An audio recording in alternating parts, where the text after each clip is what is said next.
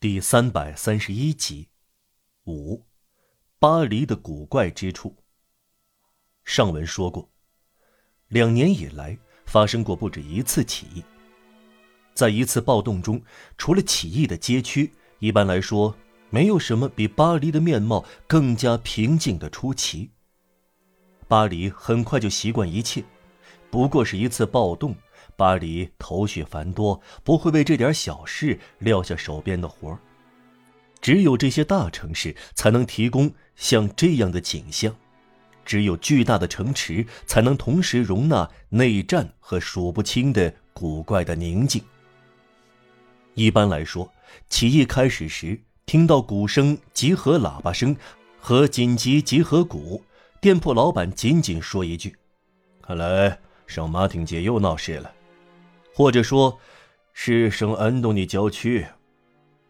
他往往无忧无虑地添上说：“反正那一带吧。”稍后在分清密集的枪声发出令人胆寒的凄厉喧嚣后，店老板又说：“哇，事情严重了。”“嗨，事情严重了。”过了一会儿，如果暴动逼近和发展，他就立即关上店铺，迅速穿上军服。就是说，保证货品安全，拿个人去冒险。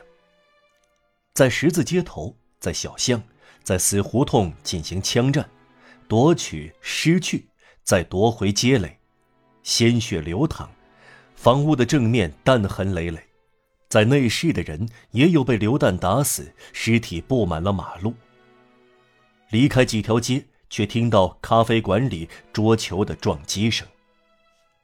爱凑热闹的人在离战事正酣的街道不远的地方交谈和嬉笑。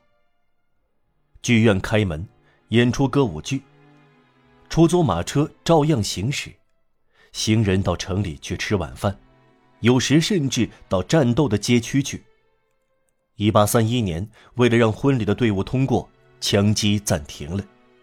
一八三九年五月十二日起义时，在圣马丁街，一个有残疾的小老头推着一辆小车，车上装着盛满饮料的玻璃瓶，上面盖了一块三色破布，从街垒走到军队那里，又从军队走到街垒那里，不偏不倚的，时而给政府军，时而给反政府军一方提供一杯杯的甘草柠檬露。再怪也没有了，这是巴黎暴动的特色，在其他的首都根本找不到。这必须具备两个条件，即巴黎的伟大和乐观，必须是伏尔泰和拿破仑的城市。但这一次，一八三二年六月五日，刚一拿起武器，这座大城市就感到有样东西也许比它强大，它害怕了。到处，在最远和最漠不关心的街区，大门、窗户和护窗板在大白天都关上了。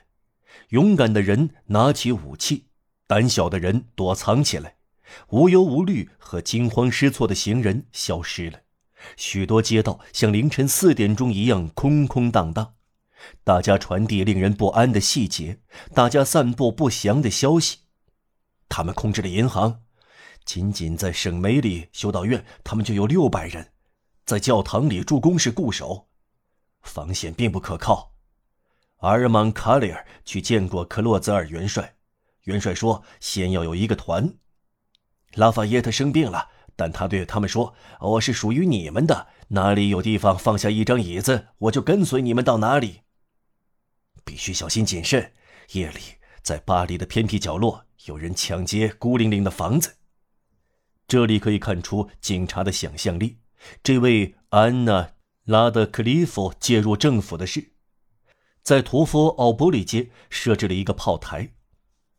罗伯和布若商量过，午夜或者最迟拂晓，四路纵队同时向暴动的中心进发。第一纵队来自巴士底广场，第二纵队来自圣马丁门，第三纵队来自格雷夫广场，第四纵队来自菜市场。或许也有部队撤出巴黎，退到练兵场。不知道会发生什么情况，但肯定的是，这回严重了。大家关注苏尔特元帅的迟疑不决，干嘛他不马上进攻呢？可以肯定，他要深思熟虑。老狮子好像在黑暗中嗅到了陌生的怪物。黄昏来临，剧院没有开门，巡逻队怒气冲冲地巡查，盘问行人，逮捕可疑的人。九点钟抓了八百多个人。警察总署人满为患，裁判所附属监狱人满为患，福斯监狱人满为患。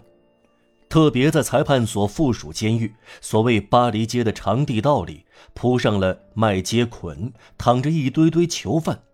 里昂人拉格朗日无畏地向囚犯演讲，所有人一动弹，全部麦秸便发出咒语的响声。别处的囚犯睡在露天的院子里，人叠人，处处惶恐不安。这种动荡在巴黎是少见的。居民在家堵住门窗，妇女和母亲惴惴不安，只听到这喊声：天哪，他没有回家！在远处难得传来马车的铃铃声，人们在门口倾听喧闹声、喊叫声、嘈杂声，低沉而难以分辨的响声。听到有的声音，他们会说这是骑兵，或者这是弹药车在飞奔，还有军号声、鼓声、枪声，尤其是圣梅利修道院凄惨的警钟声。人们等待第一声炮响，武装的人出现在街角，呼喊着快回家去，然后消失了。居民匆匆拴上大门，问道结局会是怎样呢？随着黑夜降临，巴黎好像被暴动令人生畏的火光越来越染得更凄惨了。